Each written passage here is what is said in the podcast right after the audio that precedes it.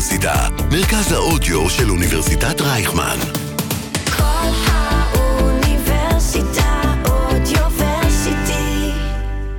שלום לכם, אתם אה, מאזינים לסדרת הפודקאסטים של אוניברסיטת רייכמן. אנחנו מדברים מדי פרק על חוסן, כל מיני סוגים של חוסן. אני רוני קובן, ואנחנו אומרים עכשיו שלום לפרופסור בועז גנור, נשיא האוניברסיטה. שלום. שלום רוני. ואנחנו נדבר איתך על חוסן ביטחוני. כמה מילים על הרזומה שלך. פרופסור בועז גנור, מנכ"ל המכון למדיניות נגד טרור, דיקן בית הספר לאודר לממשל, דיפלומטיה ואסטרטגיה. לשעבר. לשעבר. מייסד ושותף במספר גופים בינלאומיים להתמודדות עם טרור. אתה היית יועץ בתחום הלוחמה בטרור למשרד ראש הממשלה, משרד הביטחון, המועצה לביטחון לאומי. בין ספריך האחרונים, מבוך הלוחמה בטרור, כלים לקבלת החלטות, שפורסם ב-2005 ונהיה אחד מספרי לימודי החובה באוניברסיטאות האמריקאיות. אמ, אתה, אתה עוסק בטרור, חוקר אותו למעלה מ-30 שנה. לא פשוט, בטח. לא, לא, צריך חוסן בשביל, אה, בשביל לעסוק בטרור כל כך הרבה זמן. כן, סוגיה מרתקת, באמת מרתקת. זו אולי הסוגיה הכי אינטרדיסציפלינרית, בין-תחומית שאפשר להעלות על הדעת. תחשוב, כל דיסציפלינה אקדמית שאתה מכיר, סוציולוגיה, פסיכולוגיה, קרימינולוגיה, משפטים, כלכלה, מדעי המדינה, פילוסופיה, you name it, בסופו של דבר יש לזה קשר לטרור, או היא יכולה להסביר איזשהו פן מתחום הטרור. ואני גיליתי את זה בגיל די צעיר, ו... ו- איך, איך, מה בגיל צעיר? זה היה איך מקרה? זה, זה, צריך להתחיל את זה מהשירות הצבאי, אה, גילו שאני מהווה סכנה למטוסי חיל האוויר וסילקו אותי מקורס טיס, ואז במקרה מצאתי את עצמי, אני מדבר איתך עכשיו על 1980, מצאתי את עצמי בזירת טרור באגף המודיעין. זאת אומרת, עוסק בחקר טרור אה, בתחום המודיעין, כחייל צעיר, אחר כך קצין צעיר.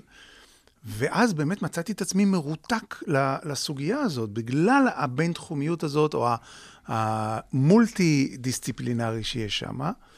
וזה, הסריטה הזאת מלווה אותי כבר מאז עד היום. בוא נדבר על התפקיד המשמעותי הראשון שאתה ממלא אחרי הצבא. אה, אתה הופך ל- לעוזרו עוזרו של... של יועץ ראש הממשלה לוחמה בטרור. היה תפקיד כזה, אגב, היום אין תפקיד כזה. התפקיד הזה של יועץ ראש הממשלה לוחמה בטרור, הוא תפקיד שמי שהקים אותו זו הייתה גולדה. אה, והיא הקימה את זה אה, למעשה אחרי אה, מינכן.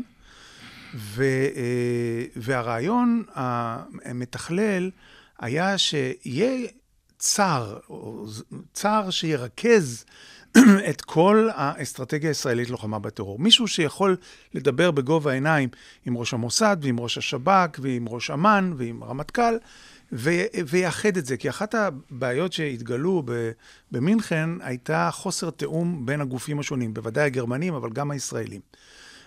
אם אני לא טועה, היועץ הראשון היה ארלה יריב, יועצים במשך השנים, יועצי ראש הממשלה, היה אריק שרון יועץ של ראש הממשלה, Mm. uh, כן, רפי איתן היה יועץ ראש הממשלה לוחמה בטרור, וב-1992 uh, ראש הממשלה רבין uh, הזמין את מי שהיה הבוס שלי, עוד לא היה הבוס שלי, הוא בעצם היה מפקדי לשעבר בחיל המודיעין, תת-אלוף יגאל פרסלר, להיות יועץ ראש הממשלה לוחמה בטרור. והוא הרים טלפון אליי ושאל אם אני מוכן להיות העוזר שלו, ומבחינתי זה היה התגשמות חלום.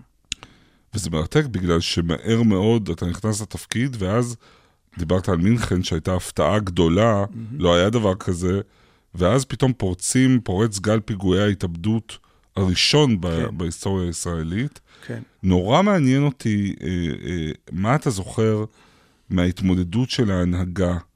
היה הלם, הייתה תושייה, כשהם ניצבים בפעם הראשונה מול החיה הזאת שנקראת פיגועי התאבדות.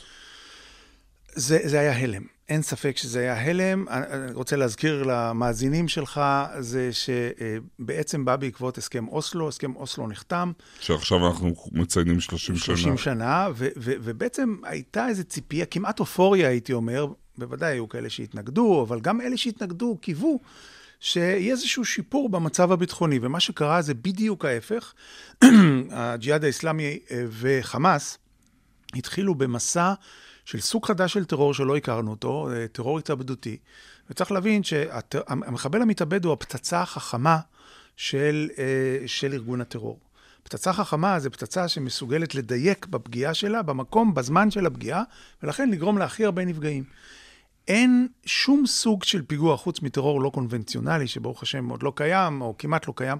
חוץ מזה, אין סוג של פיגוע שמייצר כל כך הרבה הרג ופציעה, משום שזו פצצה חכמה.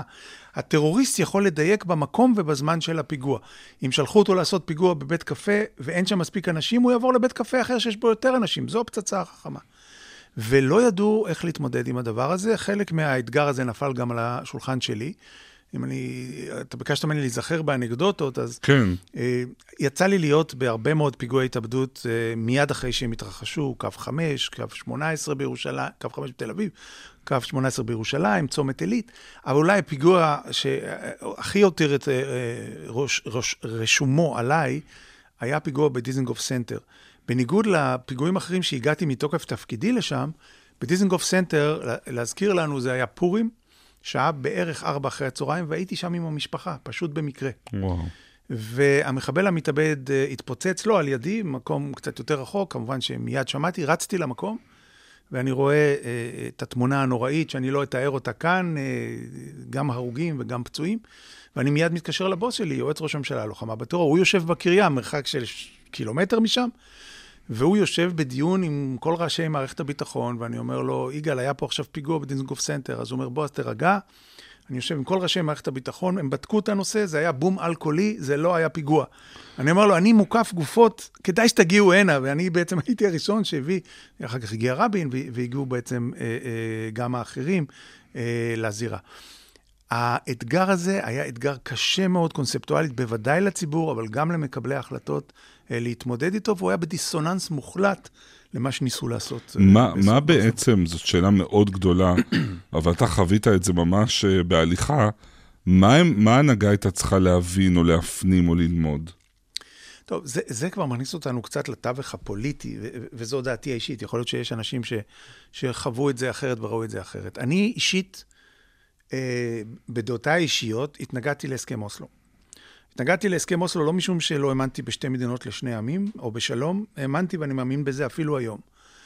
אני רק חשבתי שערפאת הוא לא הפרטנר הנכון, ואני הכרתי את ערפאת מתוקף אה, אה, היותי קצין מודיעין שעסק על התיק הספציפי הזה בין השאר. ו, ולצערי, אני גם צדקתי, ההחלטה ללכת על ההסכם הזה, לא במה שהיה קודם ועידת מדריד או, או ועידה בוושינגטון, אלא ישירות מול אש"ף, ועם ערפאת הייתה, הייתה אה, טעות. אבל אתה שאלת אותי מה הייתה ה- ה- הבעיה של ההנהגה. אני חושב שהבעיה של ההנהגה הייתה שברגע שהם קיבלו את הצעד האמיץ הזה, אה, ללכת על ההסכם הזה, הם אה, נפלו לתוך רשת ההונאה שערפאת יזם והפעיל.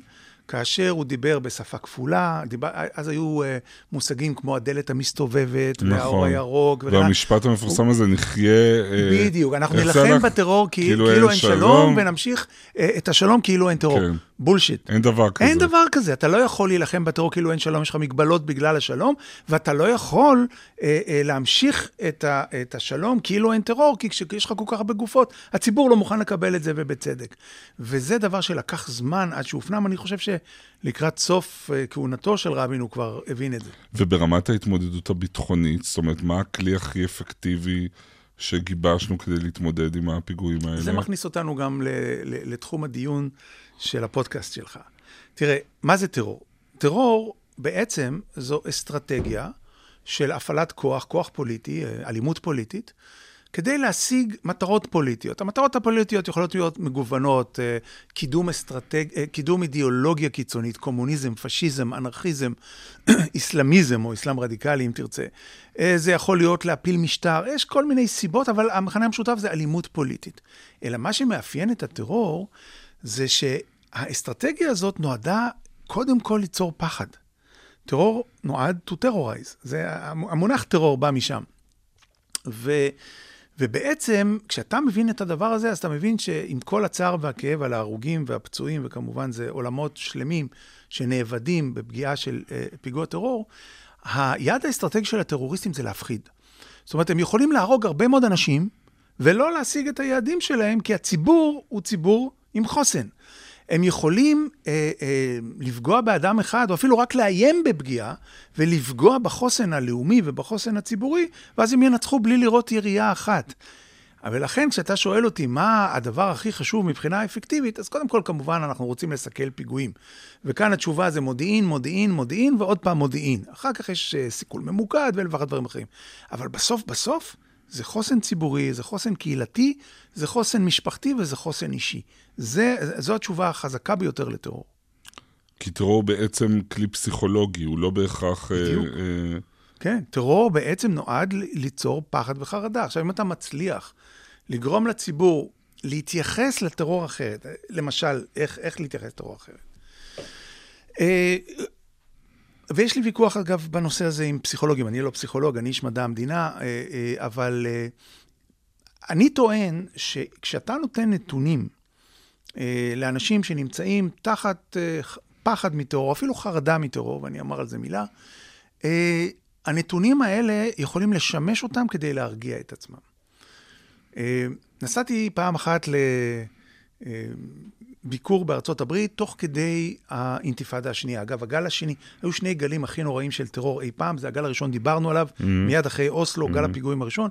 הגל השני, האינתיפאדה השנייה, 2000-2005, גם כן, גל של פיגועי התאבדות שלא הכרנו. באותה תקופה אני נוסע לארצות הברית, משרד החוץ ביקש ממני לתת סבב הרצאות שם, ובאחת ההרצאות דווקא לקהילה היהודית, מגיע זוג מבוגרים עם דמעות בעיניים אליי, מסתכלים עליי אחרי ההרצאה, ואומרים, אנחנו מאוד אוהבים את ישראל, אנחנו מבקרים פעמיים, שלוש פעמים בשנה בישראל. יש לנו משפחה וחברים בישראל. אבל מאז שפרצה האינתיפאדה לפני שנה, אנחנו לא טסנו לארץ, אנחנו מפחדים. וגם החברים והמשפחה אומרים, אל תבואו עכשיו, נורא מפחיד בישראל. עכשיו, אתה מומחה לטרור, מה אתה אומר? מפחיד בישראל או לא? אני מסתכל להם ישר בעיניים, ואני אומר להם, מי שאומר לכם שזה מפחיד בישראל, לצערי, הוא צודק. ישראל עכשיו בתקופה מאוד מאוד מפחידה, ו, אה, ומסוכן בישראל. זה מה שאומרים לכם. אבל אתם יודעים למה מסוכן בישראל? אומרים לי למה. אמרתי, כי בישראל הנהגים נוהגים באופן פרוע. הסיכוי שלכם להיפגע בתאונת דרכים בישראל אז, בשיא הטרור אי פעם, הוא בערך פי 150 יותר, אז זה היה, ב- ב- ב- בשנה רגילה זה פי 1,500, יותר מאשר בפיגוע טרור. אבל יש אחד בעולם, אדם אחד בעולם שמפחד לבוא לישראל בגלל שתרבות הנהיגה שלנו היא כל כך גרועה וסיכויי הפגיעה שלו הם כל כך גבוהים? לא. למה? כי זה לא רציונלי. ההתייחסות לטרור אה, היא לא התייחסות רציונלית ולא מול גור, גורמים אה, מחוללי תמותה אחרים.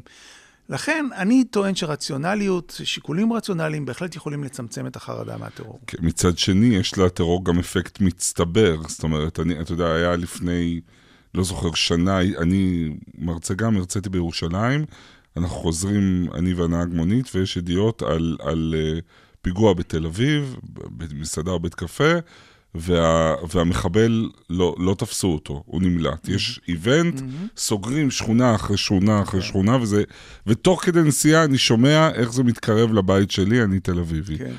אתה יודע, ועברתי כל הנסיעה פתאום את השוק הטוטלי הזה של מה שאני עברתי כילד במדינה מוכת טרור, אוי ואבוי, עכשיו אני צריך לתווך את זה לילדים. לילדים שלך. ופה אני רוצה לשאול אותך שאלה כפולה. מצד אחד על האבולוציה של החוסן של הישראלי מול טרור, אבל מצד שני, על מה זה עושה לרקמה הפסיכולוגית שלנו כשאנחנו מתבגרים ומזדקנים לתוך זה, מה זה עושה לנו כבני אדם. זה תהליך הפוך. כן. אמ, תראה, זה כנראה שורט אותנו באיזשהו מקום, זה ברור, אבל סליחה שאני מנסה רגע, לשמור על... רגע, רגע, שנייה, איך זה שורט אותנו? זה שורט אותנו משום שאנחנו, אה, זה הצד השני שרציתי להגיד, אנחנו מאוד ערניים לסביבה שלנו. תראה, מגיעים לכאן, לא, לאוניברסיטת רייכמן, הרבה מאוד משלחות מכל העולם, למכון למדיניות נגד טרור, אה, ומתעניינים אה, מה אנחנו עושים. תמיד יש את השאלה, מה הופך אתכם לכל כך טובים בלוחמה בטרור, אתכם, את ישראל, את הישראלים? ואני אומר להם, אה, הרבה מאוד סיבות, כאמור, מודיעין מאוד טוב, יכולת אה, התקפית וכן הלאה וכן הלאה, אבל בעיקר, ערנות הציבור. חוסן וערנות הציבור. אבל האמת, כשאני אומר חוסן וערנות הציבור, אני אומר דבר והיפוכו. משום שחוסן, זה אומר שאתה חוזר לחיי השגרה שלך הכי מהר, אתה אה, אה, מטמיע את עצמך בפעילות היומיומית שלך, אתה מתגבר על כל קושי, ואתה מדחיק אפילו במידה מסוימת את החרדות שנובעות מהטרור. ערנות, שזה כלי חשוב מאוד למלחמה בטרור, משאירה אותך כל הזמן במצב של אה, מאחורי כל עץ עלול להיות אה, מחבל, וכל חפץ חשוד זה, זה אה, אה, אה, משהו שעלול להתפוצץ לך בפנים. ולכן האיזון הוא הדבר הנכון, המינון הנכון והאיזון הנכון בין חוסן ובין ערנות.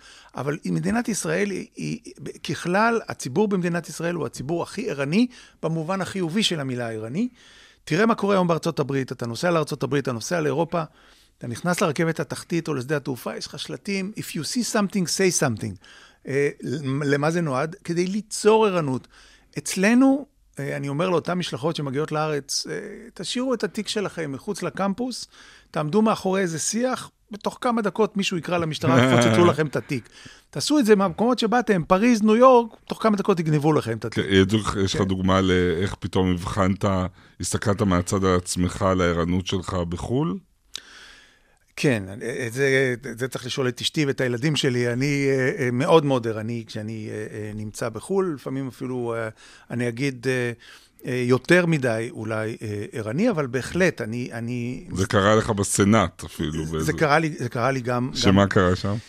באתי גם כן, התבקשתי לתת briefing לחברת, אה, קבוצת סנטורים, ואחר כך ירדנו לקפיטריה בסנאט, בקפיטול, ואני, ממשיכים את הדיון, ופתאום אני רואה שמישהו על ידי מניח, אה, מניח איזו מזוודה קטנה, כמו טרולי כזה, על כיסא והולך, כאילו, לקנות משהו, אני יודע. ואני מדבר, אני מרצה ואני אה, אה, מסביר, אבל הראש שלי כל הזמן מסתכל על התיק הזה, ובהיסח הדעת, כל הזמן אני על זה. אחרי כמה דקות שהוא לא חזר, חמש, עשר דקות, עצרתי את השיחה ואמרתי, אדוני הסנטור, אתה רואה, מישהו פה השאיר תיק. הוא הפנה את מבטו ואמר לי, או, יס, יס, וזהו, עבר הלאה. אני לא יכולתי לנשום באותו רגע, הוא עבר הלאה. אז יכול להיות שבסיטואציה האמריקאית, שזה לפני 11 בספטמבר, אה, זה אולי היה גם הגיוני אבל להתנהג כמוהו. זה מוביל כמוהו. אותי לשאול אותך בתור מומחה, איפה הגבול בין ערנות לחרדה? אתה יודע, אני למשל, כל פעם שאנחנו נסענו עכשיו לחוץ לארץ, היינו בווינה, ואין מה לעשות, כל פעם שאני מגיע עם המשפחה שלי לחדר במלון, אני נהיה איש שב"כ, אומרת, ואני לא יכול להוציא את זה מה- מהסרט. עד כמה אנחנו קרובים לפתח מילוט, אני מעדיף להיות ליד חדר מדרגות או מעלית. כן. יש בבניין, יש במלון הזה איזו התארגנות של כן. ל- לעשות משהו לישראלים. שמע, זה, ואז אני אומר לעצמי שני דברים, למה אתה לא יכול ליהנות מחופש? ולמה טסת בכלל לחופש הזה, כן? נכון, אם כבר עדיף בישראל, ואיפה באמת נגמרת העירונות, מתחילה הפרנויה. כן. אז, אז המונח הוא מונח אה, חמקמק, וזה זהו, פרופור, הוא פרופורציונליות. פרופורציונליות. זאת אומרת, בסיטואציה מסוימת, לעשות את מה שאתה אומר, זה הדבר הנכון. למשל, אם אתה נוסע למקום שיש בו התראה של המטה ללוחמה בטרור, אגב, המטה ללוחמה בטרור זה גלגול של משרד יועץ ראש הממשלה ללוחמה בטרור. אם יש התראה מהסוג הזה, אז אה, מידת הערנות צריכה להיות יותר גבוהה. אתה, אתה, אתה לא צריך לדבר בעברית ברחוב, להשתדל לדבר בשקט. יש, יש הנחיות לה- לעשות אותן. לעומת זאת, אתה יודע מה, בארצות הברית, שזה נחשב מקום יותר בטוח וכן הלאה, אין צפי כזה של פיגוע, אין התראה קונקרטית, אתה יכול להרשות לעצמך להיות יותר, פחות ערני ויותר משוחרר בחשיבה הזאת. בוא נדבר רגע על הצד השני. כשאתה מסתכל על דמותו של הטרוריסט הפלסטיני, באוטובוס, אחר בפיגוע דריסה, בסכינים, איזה אבולוציה הוא עבר מאז שאתה היית יועץ ראש הממשלה, עוזר יועץ ראש הממשלה ועד היום? קודם כל, אולי, אולי אבולוציה מעניינת ביותר, יש כמה, כ- כמה אה, אה, סעיפי אבולוציה, אבל הסעיף, הסעיף המעניין ביותר הוא המעבר המשקל, או חלק מהמשקל לפחות, מטרור ארגוני לטרור של בודדים. הטרור שאני התעסקתי איתו בשנות ה-80, בשנות ה-90, בשנות ה-2000, אה, הוא היה טרור של ארגונים. בהתחלה זה היה ארגונים הלאומניים הפלסטינים, אה, פת"ח, חבש, חזית שחרור, אה, אה, חזית הדמוקרטית לשחרור פלסטין וכן הלאה, ג'יבריל. ועם הזמן, מ-1987 בעצם, זה אה, הפך להיות יותר ארגונים אסלאמיסטיים, ג'יהאדיסטים, חמאס, ג'יהאד אסלאמי פלסטיני, ואחר כך גם חיזבאללה כמובן הצטרף לחגיגה. אז קודם כל, זה, זה שינוי אחד. הפרופיל של ה, הפרופיל היותר דתי, היותר אסלאמיסטי, פיגועי התאבדות היו גם פונקציה של הסתה דתית, שבאה ואומרת, עזוב אותך מה, מה, מהחיים האלה, אה, יש אמירה אה, בקוראן שבעצם משמשת את, ה, את האינדוקטרינציה למחבלים המתאבדים, שאומרת, מרגע שטיפת הדם הראשונה של המחבל המתאבד ניגרת מגופו, הוא כבר דופק על שערי, מתדפק על שערי גן העדן. אגב, גם המונח, אנחנו קוראים לזה מחבל מתאבד, אה, בערבית זה נקרא שהיד או שוהדה, שזה ממש לא מחבל מתאבד. התאבדות אסורה באסלאם כמו שהיא אסורה ביהדות. אבל שהיד זה, זה בעצם מרטיר, זה אדם ששם את חייו למען קידוש השם, להבדיל אלף אלפי הבדלות. וכמו ביהדות, שההתאבדות היא אסורה, קידוש השם, אתה בוודאי מצפים ממך שתמות ותגיע לגן העדן בעקבות זה. אז, אז זה היה שינוי ראשון. השינוי השני היה בסוג המחבלים. המחבלים שהיום אנחנו רואים, רוב המחבלים הם, הם מה שאנחנו קוראים מחבלים בודדים, או שימוש שלא אוהבים אותו כל כך במונח זאבים בודדים. המחבל הבודד הוא לא מחבל שגויס לארגון, הוא לא הוכשר על ידי ארגון. במקרים רבים הם רואים את עצמם כשליחיו של ארגון כזה או אחר. תעצור אותו לפני הפיגוע, אחרי הפיגוע, יגיד, אני דאעש, אני, אני חיזבאללה, אני, אני חמאס. אבל הוא לא, הוא לא גויס והוא לא הוכשר על ידי הארגון. והפרופיל שלו הוא אחר. אנחנו עשינו עבודת מחקר מאוד מאוד מעניינת, שניתחנו את הפרופילים של, הזה, של המחבלים הבודדים, ומה המניעים שלהם. והגענו למסקנה שיש להם אה, מגוון גדול של מניעים, זה שונה מאחד לאחד, מניעים אידיאולוגיים, מניעים לאומניים, אה, מניעים פסיכולוגיים, אה, חלק גדול מהם אה, יש להם הפרעה נפשית, או שהם בורדרליינס, ומניעים, שזה בכלל לא מייחסים לזה חשיבות אצלנו במדינה, מניעי כבוד. לצערי, אני אזהר ואומר, אני לא בטוח שאפילו גורמי הביטחון במדינת ישראל מבינים עד כמה המונח כבוד הוא מונח מפתח להבנת חלק מהמניעים של המחבלים, ועד כמה הוא, הוא, הוא אה, אה, כלי מפתח שאתה יכול לעשות בו שימוש אולי לצמצם את המוטיבציות של בוודאי המחבלים הבודדים בביצוע פיגועים מהסוג הזה. אז אלה טרנדים שהייתי מציין אותם. תסביר רגע את העניין הזה של הכבוד. תראה, אתה יודע, אומרים שאצל האסקימוסים, בתרבות האסקימוסית, יש לך המון מילים שמתארים שלג. יש שלג כבד ויש שלג קל, ואצלנו זו מילה אחת, שלג. למה? מתי אנחנו רואים שלג פה אה, במדינה? בתרבות הערבית אה, יש הרבה מונחים שונים לכבוד. יש כבוד של האישה, ויש כבוד של הדת, ויש כבוד של הזקנים, וכן הלאה, עם, עם ניואנסים שונים אה, מילוליים. זה רק מראה את החשיבות של המונח הזה, אה, ואת הנכון... עכשיו, אף אחד לא רוצה שהכבוד שלו ייפגע, רוני. אני בטוח שאתה לא תרצה, כשאתה יוצא מהאולפן הזה, שמישהו יעלוב בך, או חלילה יכה אותך, או משהו כזה. נכון. אה, אבל אתה לא תהיה מוכן להרוג ולהיהרג כדי להגן על כבודך. אה, בתרבות הערבית אה, יש את נקמת הדם על רקע של פגיעה בכבוד. אנחנו רואים את זה לצערנו גם במישור הפלילי היום, לגמרי. אה, הרבה מאוד. ועד שלא מבינים את, ה- את הסוגיה העדינה הזאת ולא מתקשרים איתה, אני חושב שלא יגיעו לפתרונות גם עמוקים. זה לא פתרון הסכסוך הישראלי-פלסטיני, זה לא יפתור את הבעיה הזאת. אבל את המוטיבציה של הבודד לבצע את הפיגוע, רכיב הכבוד הוא, הוא משתנה שמסביר את, ה, את המוטיבציה שלו הרבה מאוד. אם אנחנו חוזרים לטייטל שלנו, חוסן, יהיה נכון להגיד שבאמת החברה הישראלית שחטפה את שוק חייה אז כשהיית עוזר ליועץ, ו... עברה תהליך, נכון? היום אנחנו חסינים הרבה יותר. זה גם בגלל שאופי הפיגועים השתנה? אה, לא, אני חושב שזה זה תהליך מצטבר, אבל זה הצטבר עוד לפני שאתה ואני נולדנו. אני רוצה, אני רוצה ברשותך להקריא לך, רוני. בטח. אה, הבאתי כאן אה, מאמר קטן שבמקרה זיהיתי אה, בעיתון שלא קיים היום, נקרא הבוקר, מ-1948, תוך כדי מלחמת העצמאות. אבי, זיכרונו לברכה, אסף את העיתונים האלה, ופתאום אני קורא, והכותרת זה 14 לאווים במלחמת עצבים. אני אקרא לך כמה אינסרטים קטנים.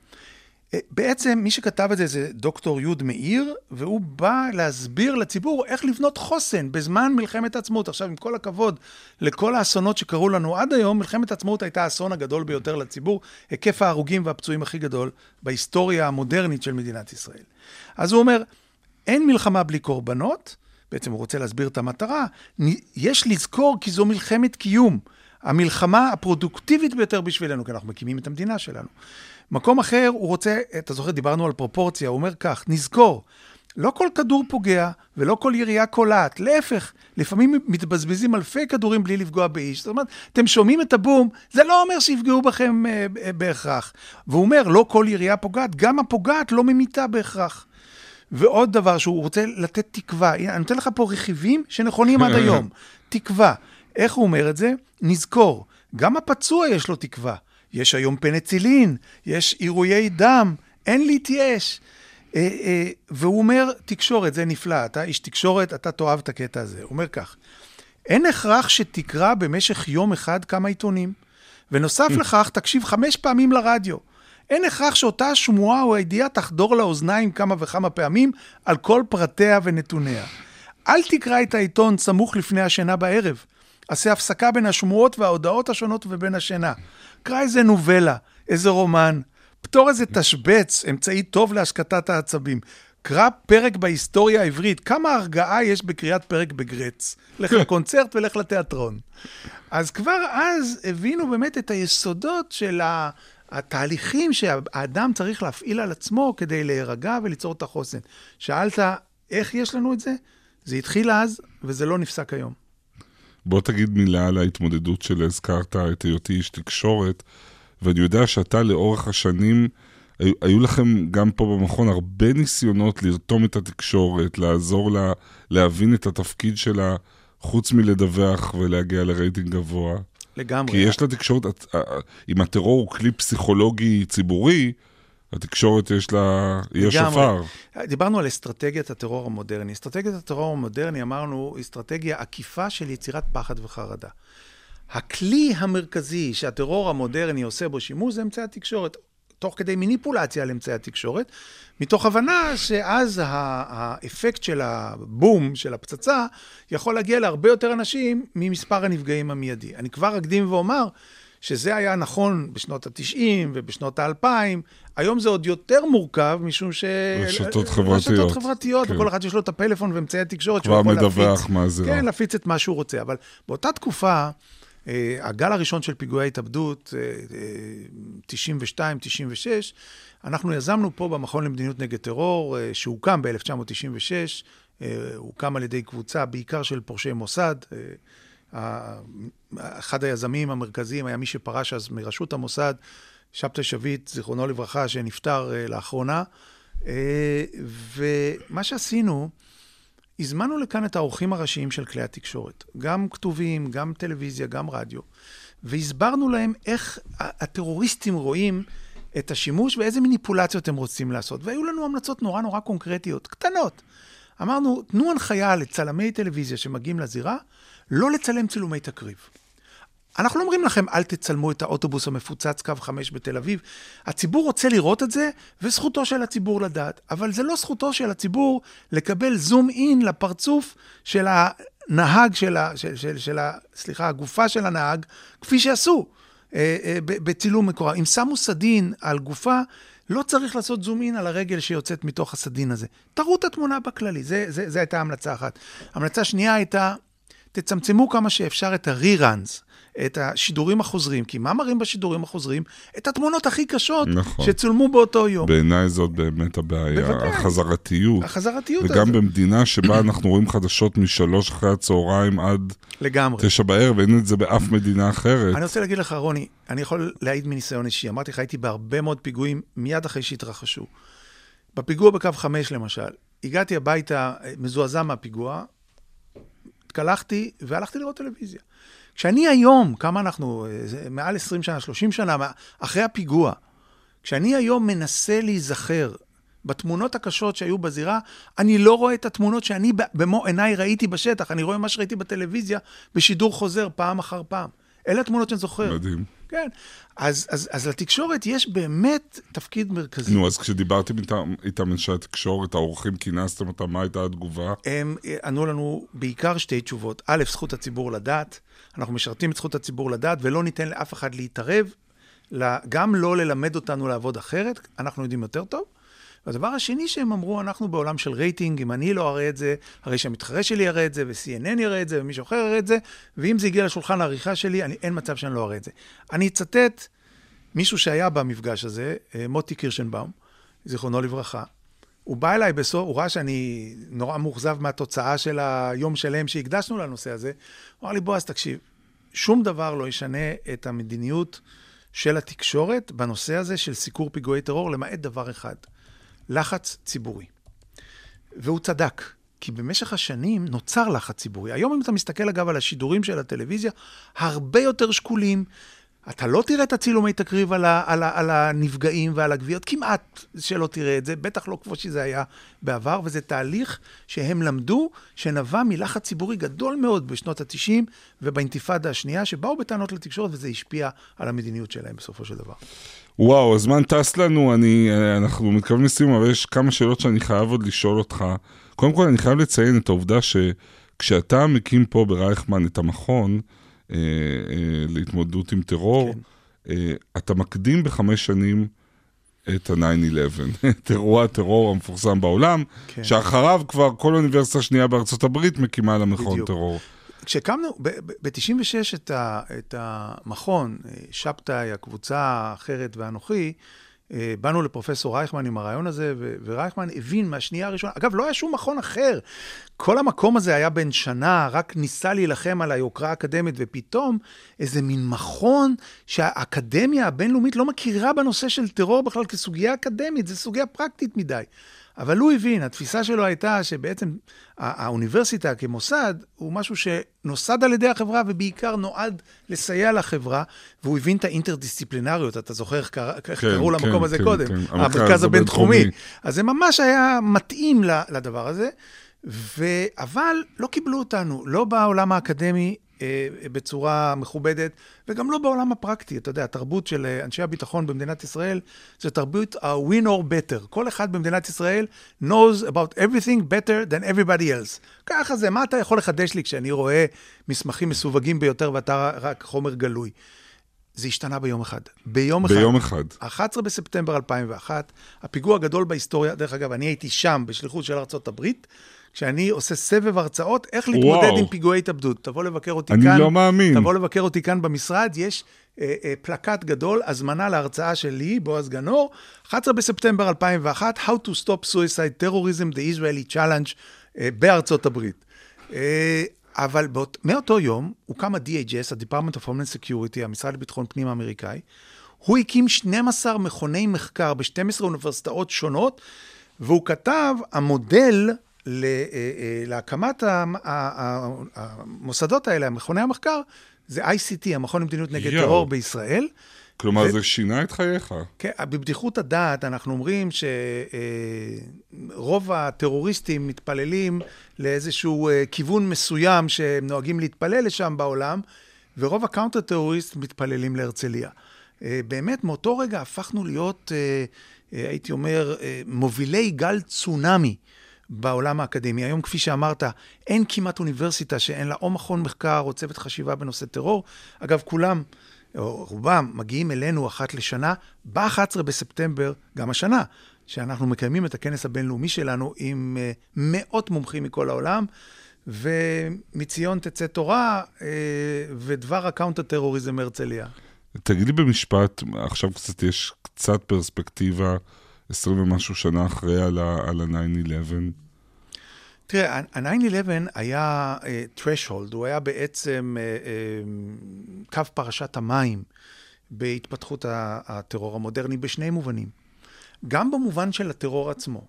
פתאום הסוגיה של טרור איסלאמיסטי רדיקלי, שעד אותו רגע הייתה בעיה של מדינת ישראל, להזכירך, 11 בספטמבר 2001 היה אמצע, תחילת אמצע אה, אה, האינתיפאדה השנייה. פיגועי התאבדות אצלנו וכן הלאה. והנה פתאום פיגועי התאבדות, מה זה 11 בספטמבר? פיגועי התאבדות על אדמת הברית, הפיגוע הגדול ביותר בהיסטוריה. פתאום מה שהיה אה, אה, תופעה זניחה של הלבנט, הפכה להיות באמת אה, איום מרכזי על המעצמה הגדולה ביותר ועל שאר מדינות העולם. זה שינוי, אבל גם חל שינוי בהתמודדות הבינלאומית עם הטרור. ופה אה, צריך להבין את הנקודה הזאת, כי אגב, היא אפילו קשורה למהפכה המשפטית שאנחנו נמצאים כאן עכשיו. גם במהפכה המשפטית עכשיו, אה, הטענה של רבים מהתומכים בתהליך של קיצוץ אה, סמכויות בית משפט העליון, היא שהוא פוגע ביכולת להילחם אפקטיבית בטרור, ואפשר להביא דוגמאות. אגב, אני יכול להביא בדיוק דוגמאות הפוכות. באמת, אני כתבתי ספר, ממש עכשיו, שיצא על הסיכול הממוקד, והספר מתחיל מהתרומה של בית משפט העליון להטמעה של העקרונות החדשים של איך באמת צריך לעשות סיכול ממוקד חוקית. וכל העולם אה, אימץ את הדבר הזה. אבל מה, ש, מה שאני חוזר חזרה ל-11 בספטמבר, 11 בספטמבר גרם לתופעה אה, מאוד אופיינית.